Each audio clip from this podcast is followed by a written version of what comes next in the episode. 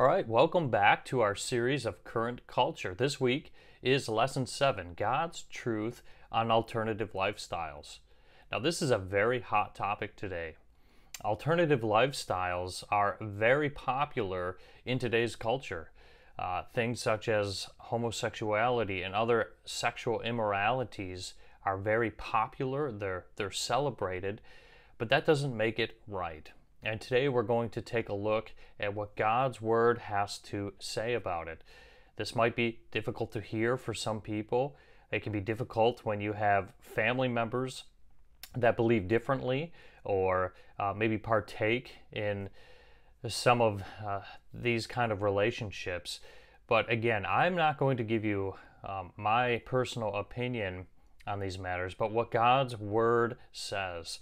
And as believers, uh, we need to abide in His Word. We need to to follow His Word and accept His Word as truth. And uh, we're going to get right into it today. We're going to begin with God's view on marriage, and then we're going to look at God's view and truths on alternative lifestyles. So join with me as we uh, take a look at some scripture and God's Word and see what He has to say about alternative lifestyles. So, firstly, we're going to look at God's truth on marriage. God created male and female.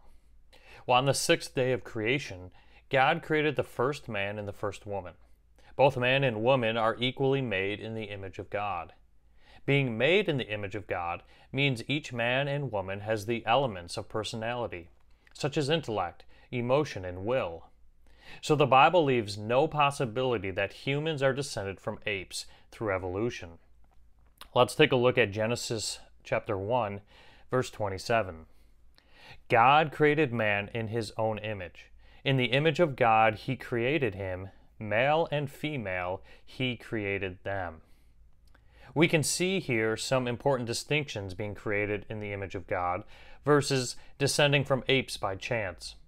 Since we have been created by God, He has a purpose for each of us and holds each person accountable.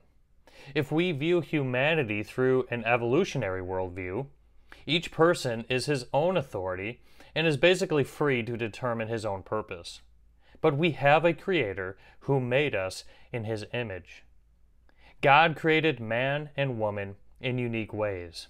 God first created Adam from the dust of the ground, he then created Eve by taking a rib and some flesh from Adam's side. Genesis 2, verse 7 says, Then the Lord God formed man of dust from the ground, and breathed into his nostrils the breath of life, and man became a living being. If we go down to verses 21 through 22, so the Lord God caused a deep sleep to fall upon the man, and he slept. Then he took one of his ribs and closed up the flesh at that place. The Lord God fashioned into a woman the rib which he had taken from the man and brought her to the man. Can you see how God was careful to describe how he made both male and female? It shows that God had a personal purpose in making each gender different. So, when we hear these beliefs from our culture about the physical relationship between people that contradict what we read in the Bible, we must understand that they are wrong. God is the authority on how a man and a woman are to relate to one another physically. God is the authority over humanity, and He gave Adam and Eve commands to obey. They were told to be fruitful and multiply, fill the earth, subdue it, and rule over the animal kingdom.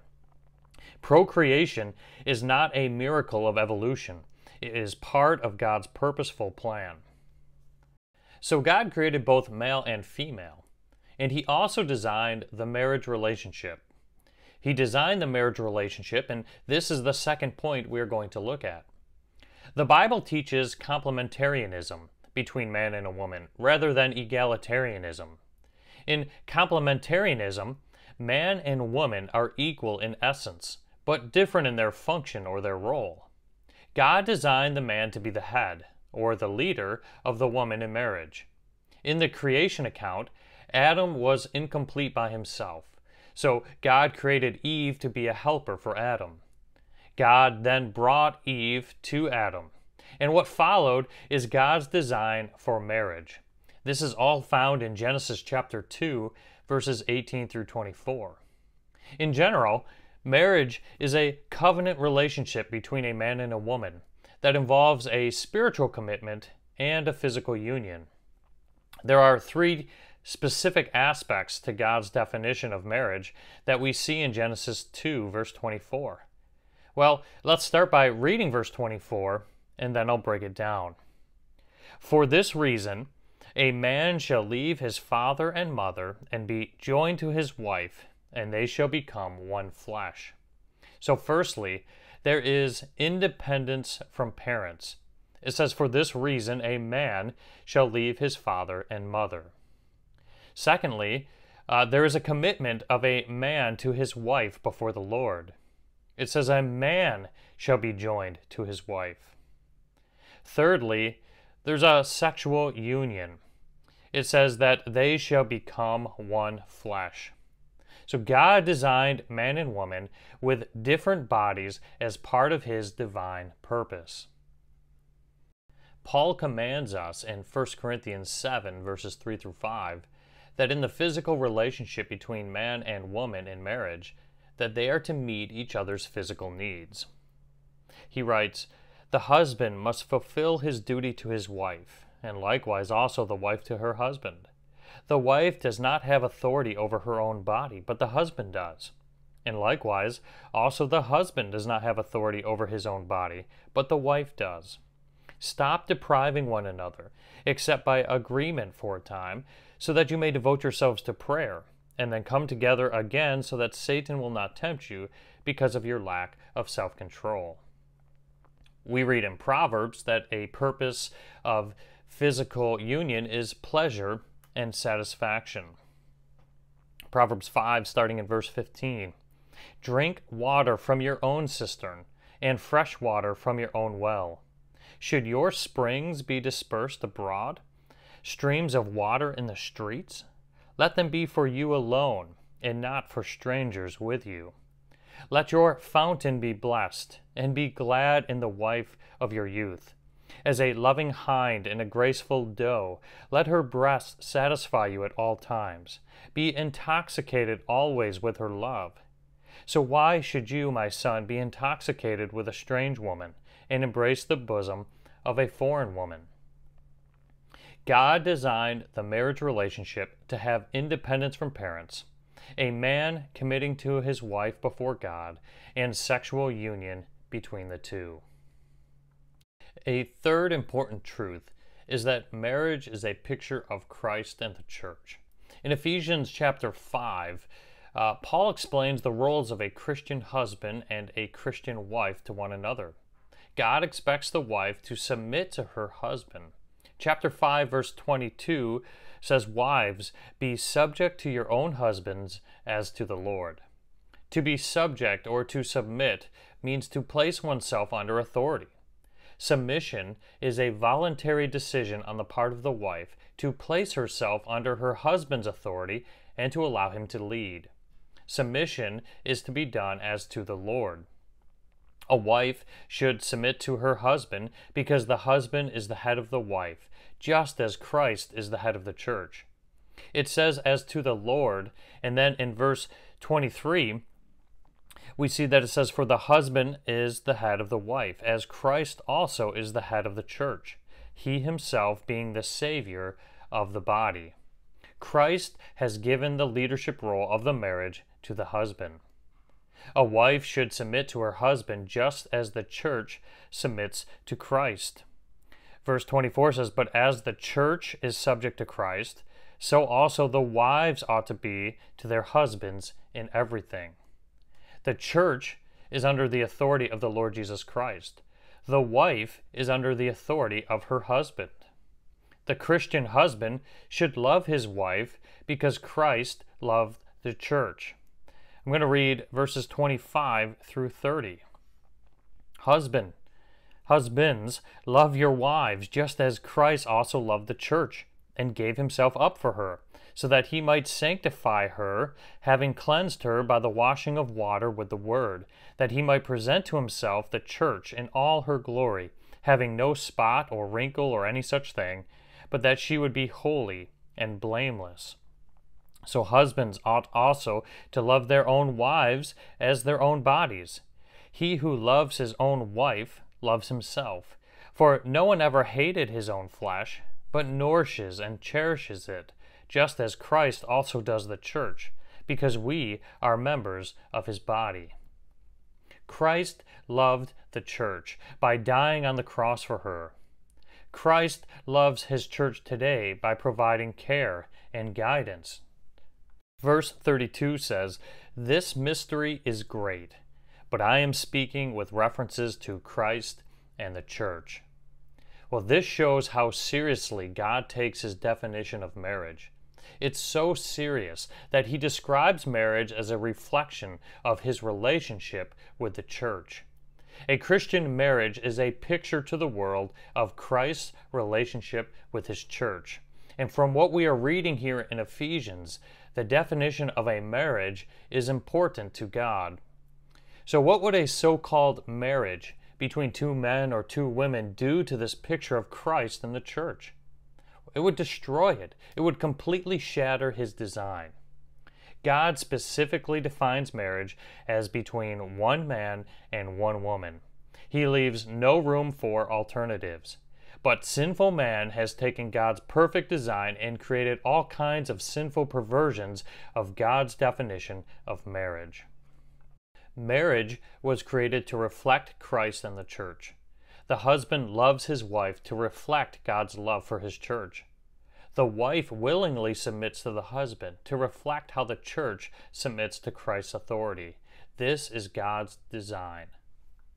We looked at what God's word has to say about marriage. We looked at some truths from the scriptures and uh, what God's design for marriage is. Now let's look at God's truth on alter- alternative lifestyles.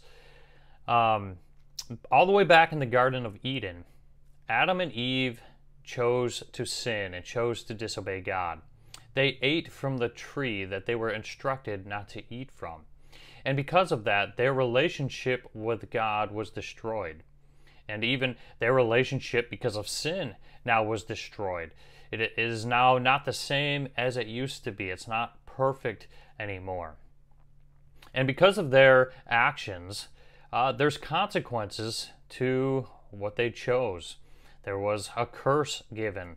And now, because they chose to sin, it's told that women are going to have pain in childbearing.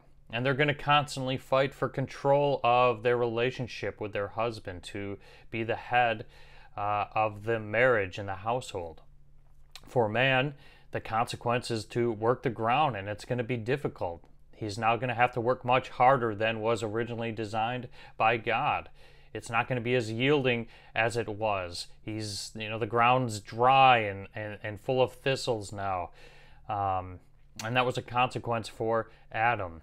But the greatest consequence that came out of that decision was that our relationship with God has been disconnected. Uh, we are now separated from God. And uh, that, that's the greatest thing that happened, the most devastating thing that happened uh, from that choice uh, in the Garden of Eden. And God has made a way to fix that. He has graciously uh, provided His Son as a sacrifice so we can be reconciled to Him.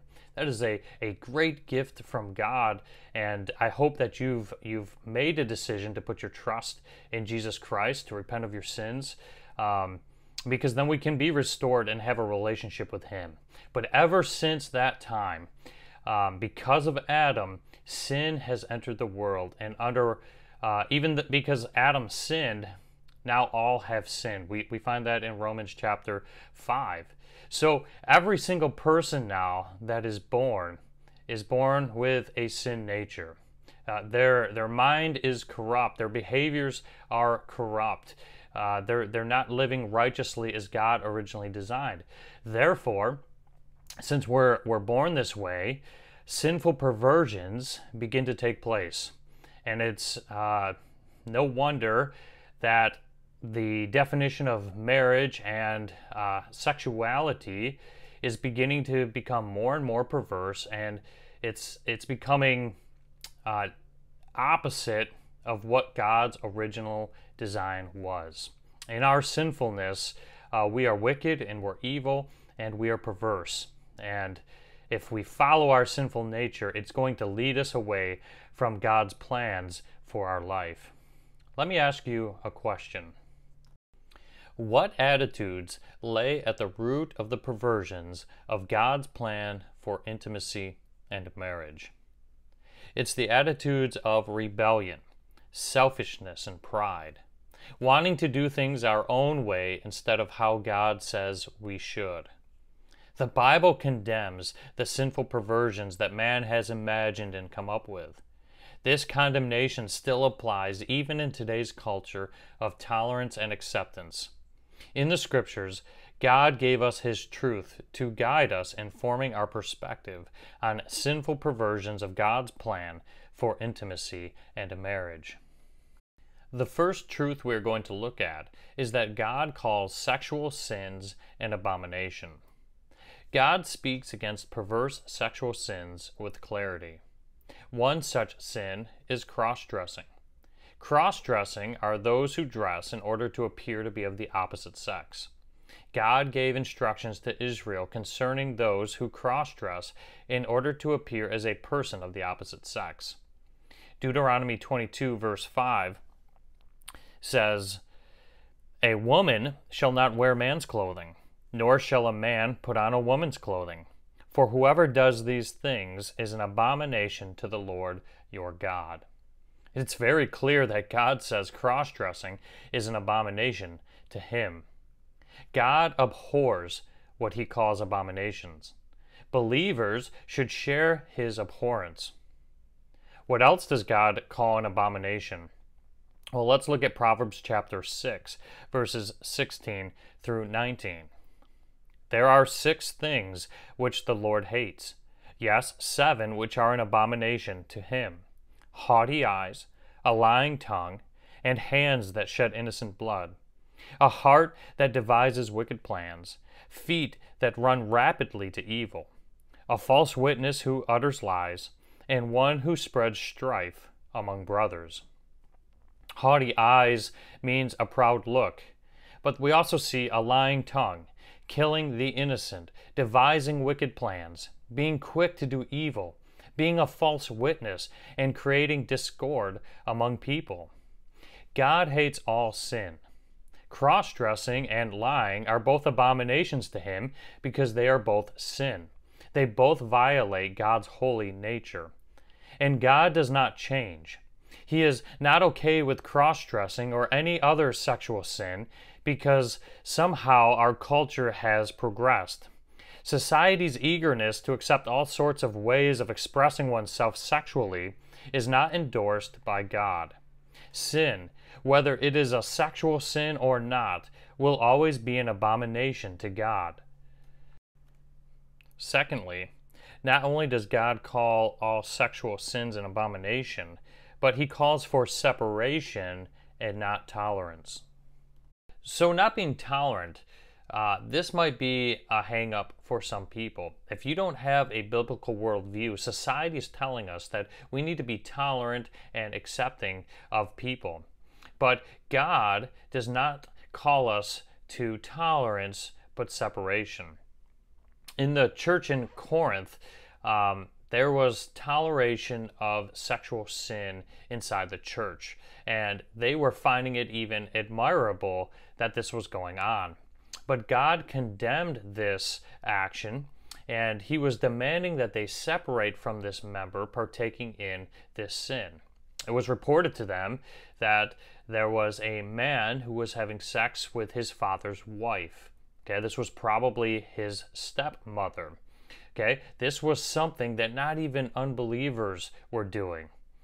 And yet this man was doing it inside the church. And Paul instructed the church to remove this immoral man uh, from being a member of the church.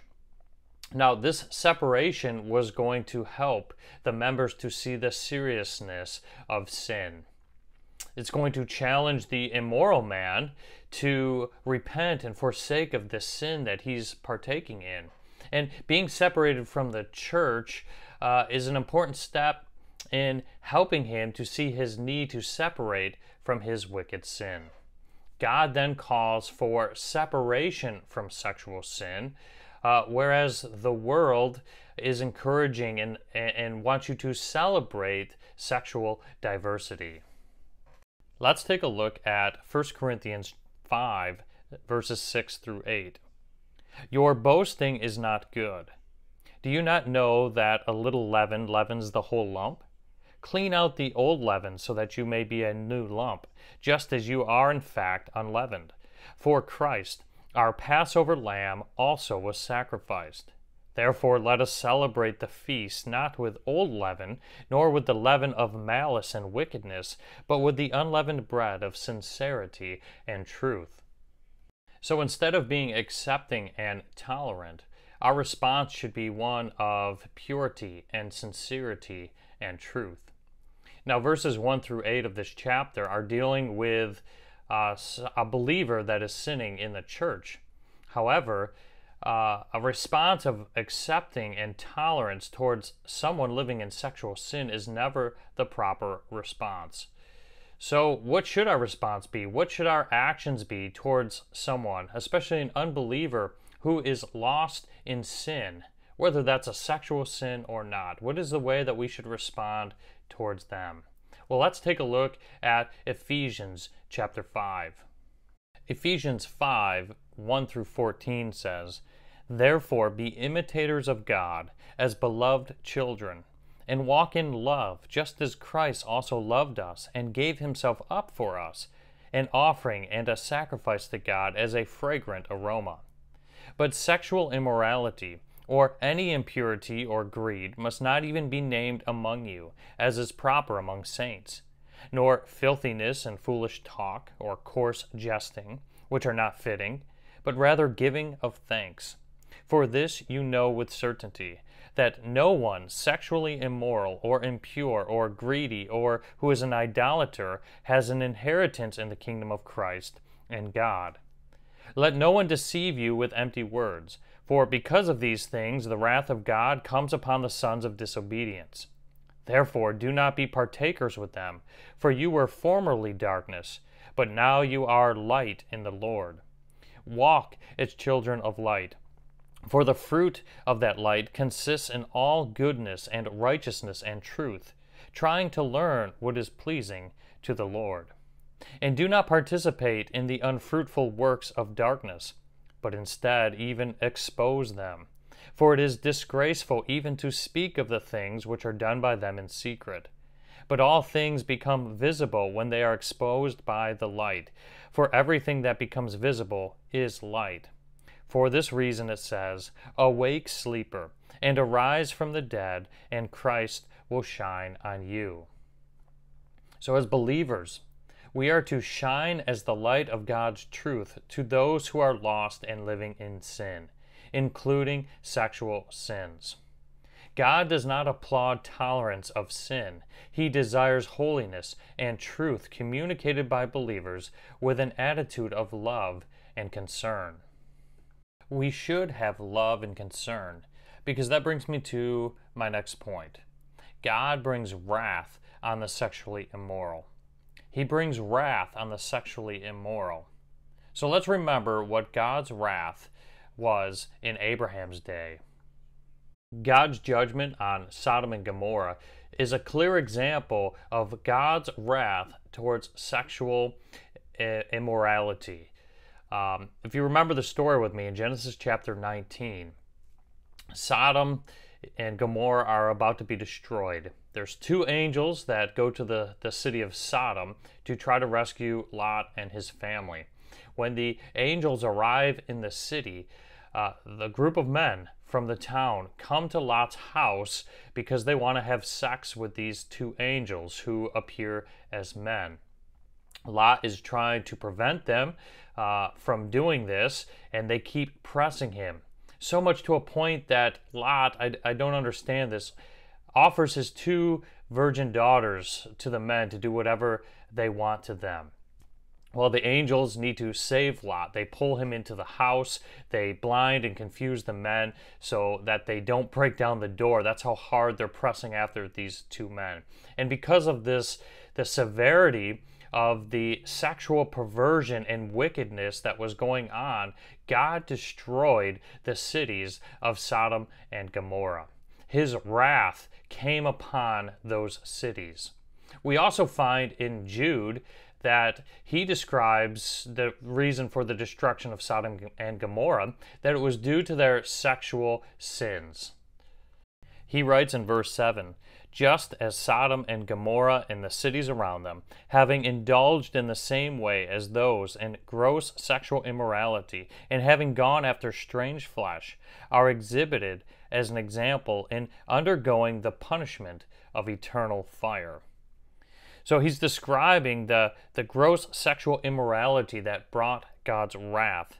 But he's also telling us that the burning of these two cities is a foreshadow of the eternal fire that will torment all sinners who have not trusted in Christ as their Savior.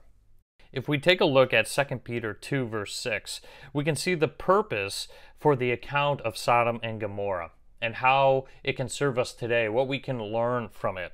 So 2 Peter 2, verse 6 says, And if he condemn the cities of Sodom and Gomorrah to destruction by reducing them to ashes, having made them an example to those who would live ungodly lives thereafter. So it serves as an example for us. It's a warning to those who live ungodly lives. So, when interpreted normally, the Bible condemns homosexuality in all other forms of sexual immorality. One would have to violate clear Bible passages in order to teach that God wants us to celebrate homosexuality as another variation of His design. The Bible clearly warns of God's wrath that is coming on those who live sexually immoral lives. Not only do we see God's wrath in Abraham's day, but we see God's wrath in Moses' day. Later on in the Old Testament, God gave a command in the Mosaic Law, and we find this in Leviticus chapter 18 verse 22. It says, "You shall not lie with a male as one lies with a female. It is an abomination." If we read further into chapter 20 verse 13, it then tells us that the penalty of those who practice homosexuality is death. If there is a man who lies with a male as those who lie with a woman, both of them have committed a detestable act. They shall surely be put to death. As Christians, we are no longer under the Mosaic law uh, we are under a new law, which is referred to as the law of the Spirit, or the law of Christ, or the royal law. But there are some things from the Mosaic law that are uh, reinforced in the New Testament that we do have to follow. And there are other things that have been abolished, things such as the dietary laws or the wearing of mixed fabrics. We don't have to follow that anymore. But condemnation of homosexuality is clearly reinforced in the New Testament. Romans chapter 1 verses 26 and 27 says, For this reason God gave them over to dishonorable passions. For their females exchanged the natural function for that which is unnatural. And in the same way also the males abandoned the natural function of the female and burned in their desire toward one another males with males, committing indecent acts and receiving in their own persons the due penalty of their error. 1 Corinthians 6 9 through 11. Or do you not know that the unrighteous will not inherit the kingdom of God? Do not be deceived. Neither the sexually immoral, nor idolaters, nor adulterers, nor effeminate, nor homosexuals, nor thieves, nor the greedy, nor drunkards, nor revilers, nor swindlers will inherit the kingdom of God. And such were some of you. That's the wonderful part. Such were some of you. But you were washed, but you were sanctified, but you were justified in the name of the Lord Jesus Christ and in the Spirit of our God. 1 Timothy 1 9 through 10. Knowing this, that law is not made for a righteous person, but for those who are lawless and rebellious, for the ungodly and sinners, for the unholy and godless, for those who kill their fathers or mothers, for murderers, for sexually immoral persons, for homosexuals, for kidnappers, for liars, for perjurers, and whatever else is contrary to sound teaching. Both the Old Testament and New Testament agree. It is always wrong to murder, rape, and steal, just as it is always wrong for a person to have sex outside of marriage or with a member of the same gender. God's standard of righteousness does not change. Now, God is not calling believers to hunt down and kill homosexuals because of that law in Leviticus chapter 20. That's under the Mosaic law. We're not under that law anymore. But I think it's important to understand that if that was the consequence for that sin to his people back then, then that type of sin is very serious in his eyes. Uh, so any kind of sexual immorality, any kind of sexual sin, is um, brings the wrath of God upon them, just just the same as any other sin. Um, but God's wrath abides on those who practice sexual immorality. Let's talk about God's wrath in our day. God has wrath on sinners still today. Paul was clear in his letter to the Romans that all sin, not just sins described as sexually immoral, are deserving of God's wrath. All sin runs contrary to God's holy nature. But Paul did go on to say in his letter to specifically mention homosexuality as deserving of God's wrath. I'm going to read Romans 1, uh, verses 18 through 28. This is an important passage to understand. We need to understand that we are sinners storing up God's wrath on us. This is a timeless truth and it certainly applies still today. So, beginning in verse 18, it says, For the wrath of God is revealed from heaven against all ungodliness and unrighteousness of men, who suppress the truth in unrighteousness, because that which is known about God is evident within them, for God made it evident to them. For since the creation of the world, his invisible attributes, both his eternal power and divine nature, have been clearly seen, being understood through what has been made, so that they are without excuse. For even though they knew God, they did not glorify him as God or give thanks, but they became futile in their thoughts, and their foolish heart was darkened. Professing to be wise, they became fools and exchanged the glory of the incorruptible God for an image in the likeness of corruptible man and of birds and four footed animals and crawling creatures. Therefore, God gave them over in the lusts of their hearts to impurity, so that their bodies would be dishonored among them. For they exchanged the truth of God for a lie, and worshipped and served the creature rather than the Creator, who is blessed forever. Amen. For this reason, God gave them over to dishonorable passions. For their females exchanged the natural function for that which is unnatural. And in the same way, also the males abandoned the natural function of the female, and burned in their desire toward one another, males with males committing indecent acts and receiving in their own persons the due penalty for their error. And just as they did not see fit to acknowledge God, God gave them over to an unfit mind to do those things which are not proper. Because unbelievers have rejected the revelation of God, God has given them up in judgment and uncleanness to dishonor their bodies among themselves. God has also given them up to vile passions. Paul gives two examples of this judgment. First, females exchange the natural function for that which is unnatural. This is referring to lesbianism, Second, males abandoned the natural function of the female and burned in their desire toward one another. Males with males committing indecent acts and receiving in their own persons the due penalty to their error. This refers to gay men.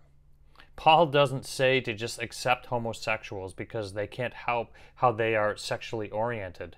No, he is clearly stating that homosexuality has its origins in humanity's vile passions and that such a sin is deserving of death. Here is where I can share with you some good news. I know I've been talking about God's wrath and how He's going to pour it out on the sexually immoral, but here's where there's some good news for you. Here's where there's great news. God gives hope for the sexually immoral. God provides hope. Let's look again at that 1 Corinthians chapter 6, verses 9 through 10. Paul lists different kinds of sinners, including some who practice sexually immoral lifestyles. The sexually immoral, or fornicators, as you might see in a translation, describe those who practice sex before marriage. Adulterers are those who break their marriage vows and have sex with those who are, they are not married to. Effeminate and homosexuals refer to both partners in a male relationship. Well, can a practicing homosexual be saved and change his sexual orientation and lifestyle? Well, culture today states that a person is born a homosexual or a lesbian, and therefore it is impossible for a person to change his sexual orientation. But all people are sinners by nature and choice. Feelings, desires, or an orientation are never an excuse for sin. Can you see the hope for homosexuals and the sexually immoral in this passage? They can be washed, they can be sanctified, they can be justified before God. They can live victorious over their sinful desires. God saved homosexuals back in the first century in the city of Corinth. Uh, there were people that changed their lifestyles and, and got out of the lifestyle of homosexuality. We know this because Paul wrote, Such were some of you. There were believers there in the church that used to live that lifestyle, but were able to change. And the good news is this uh, God is still in the business of changing hearts and offering forgiveness. All you have to do is cry out to Him. Ask Him for forgiveness and put your trust in Him, and He will save you. Uh, all sinners have hope in God. God's grace is sufficient uh, to cover your sins. Um, we need to be careful as we're going through life that we don't let feelings guide us. God's word is the only thing that should be guiding us as we go through this life. And when there's clear uh, commands or things written in Scripture, such as uh, the view on marriage and sexuality, we should not be throwing that aside in the name of tolerance or acceptance. No, instead, we should be shining God's light on people's sinful hearts to show them who they really are, to show them that God's wrath is coming for them, that they are destined for punishment, they are destined to spend eternity in hell. That is the loving thing to do. We need to shine God's light and let people know that there is hope out there, that He offers us grace and salvation. And this week, I want to remind you again to examine your own heart. It's easy for us to point our fingers at people uh, that participate in, in certain sins that we feel are worse or are more recognizable. But evaluate yourself and see what sins are going on in your life. Is God as accepting as those sins as He is of homosexuals? I mean, God hates all sin.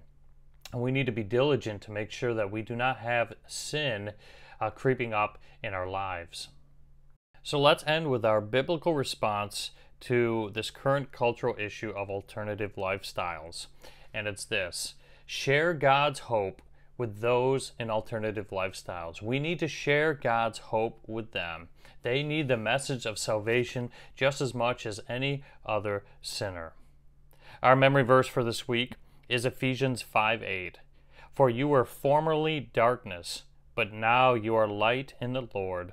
Walk as children of light. Well, thank you again for joining me with this week's lesson. Next week, we will be talking about uh, personal purity. We're going to look in and see how why there's a need for personal purity, and then go over some truths that will help motivate us uh, to pursue personal purity in our lives, both through our thoughts and our actions. So I hope you join me for the next lesson.